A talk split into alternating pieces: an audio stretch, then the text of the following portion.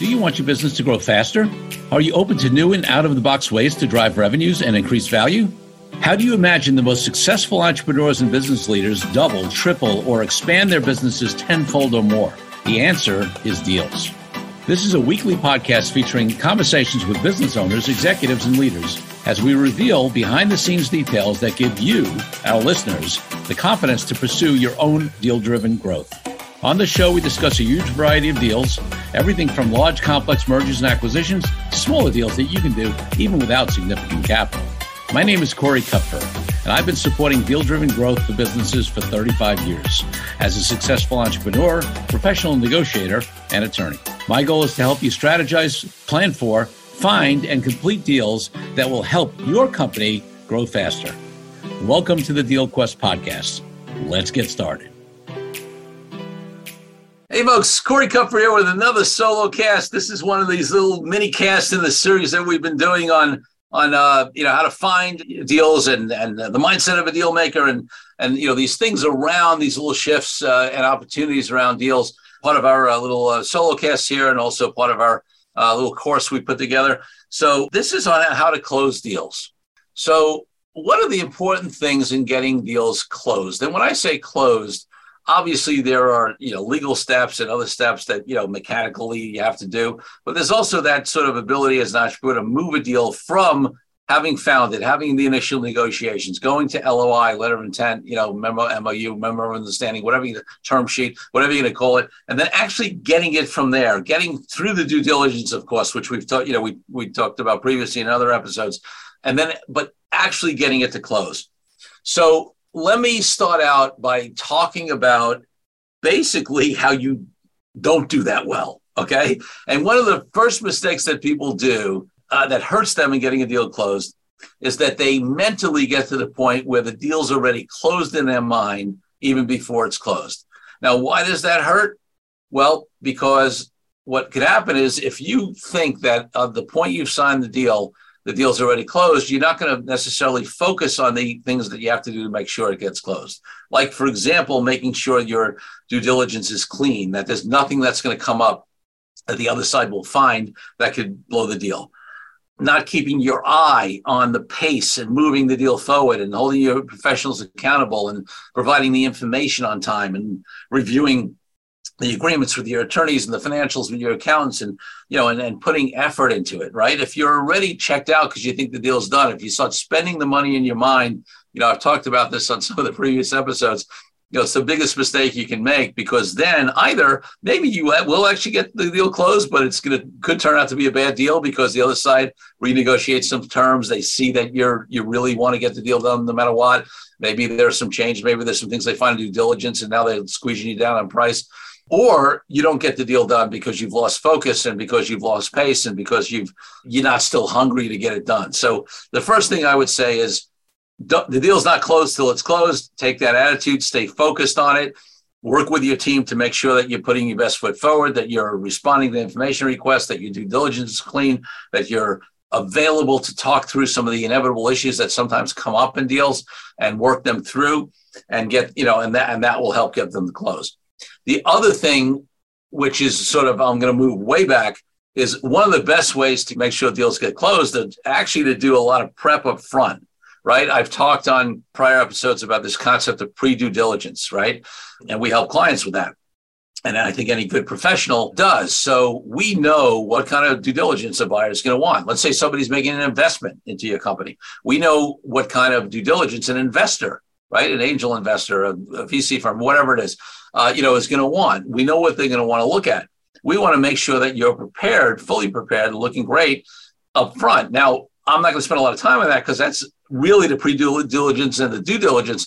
But frankly, that's one of the best things you can do to make sure the deal closes because a lot of deals fall apart in, in, in the due diligence phase because people haven't done it and you're never going to get to the close. Let's take a break from the show for a minute so I can invite you to a new way to determine your deal readiness. I created a fast and easy assessment that will determine exactly how deal ready you are. Once you complete the assessment, I use your responses to identify the obstacles that are holding you back from being a deal-driven growth genius. It's as easy as heading to coreykupfer.com slash assessment.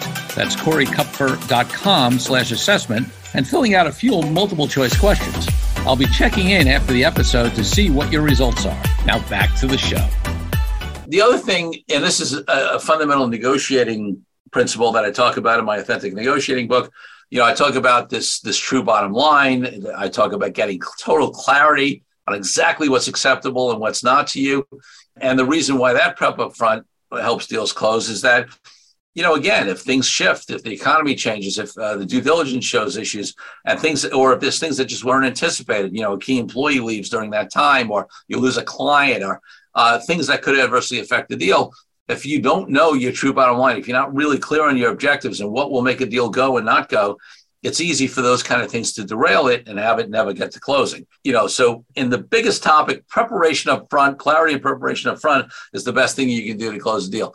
The other piece that I will tell you as you get further along is, you know, watch out for your for your ego and watch out for your attachment, right, on both sides you know, if the other side is bringing up issues as you get close to a deal that could affect the closing, you want to be in a very clear place to analyze whether those things will work for you or not, right? Not get triggered because they're trying to renegotiate the deal. Although, you know, one of the things you want to look at is does that show something about their character? Uh, can you trust them, especially if they're going to be ongoing partners in some sort of deal where you're doing a joint venture, a strategic alliance, or a true merger of your companies and you're staying on? you know, I'm not saying that's not a factor, but sometimes people just get tired or frustrated or their ego kicks up or judgmental or, you know, they're attached to it looking a certain way and it starts to look different and they blow the deal late, you know, uh, before closing, not because it's a bad deal or not because it doesn't align with their ultimate objectives on what they got clear on, but because they get triggered. And you know you want to keep your you know your emotion out of it. You want to trust your gut. I'm not saying you know there are times when signals come that say you know you maybe you figure out it's not the right partner. Hopefully not at the last minute. Hopefully you figure that out earlier. But you know it's possible that something comes up that rubs you the wrong way from a real clear-headed place. But you know if, if you're triggered if you're emotional if you're upset if you're insulted you don't want to look at whether you really want to have that blow, you know, a, a, deal that could be otherwise very good for you or lucrative for you. So watch your emotions, watch your reactions, uh, try to make sure you're being clear headed there.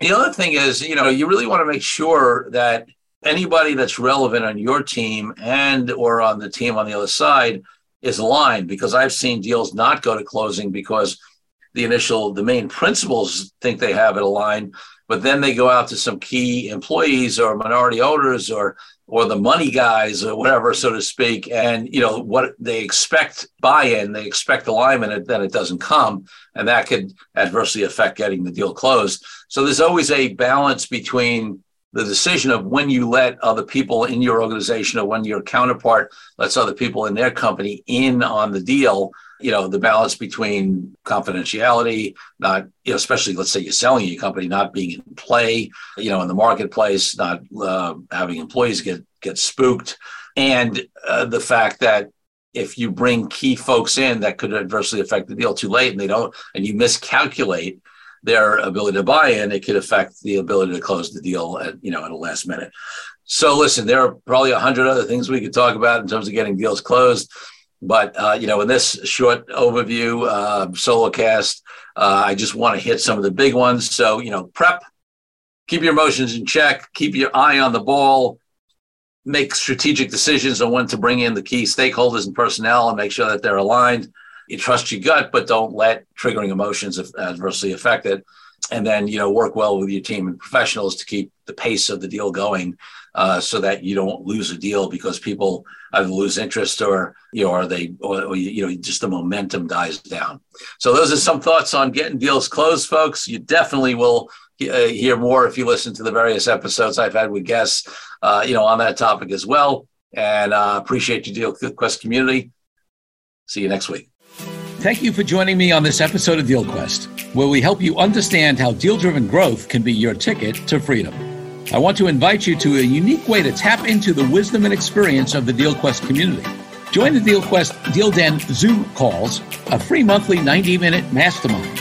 In the mastermind, we address all the challenges you may be facing and help support you with the opportunities that may arise in terms of deal driven growth. You will get input not only from me, but all the members on the call will collaborate and serve each other in a mastermind format. To sign up for the free mastermind, go to www.coreykupfer.com slash dealden. That's coreykupfer.com slash dealden. I'll see you there. I'm Corey Kupfer. Until next week, wishing you the freedom and financial prosperity that I know your deal quest will bring.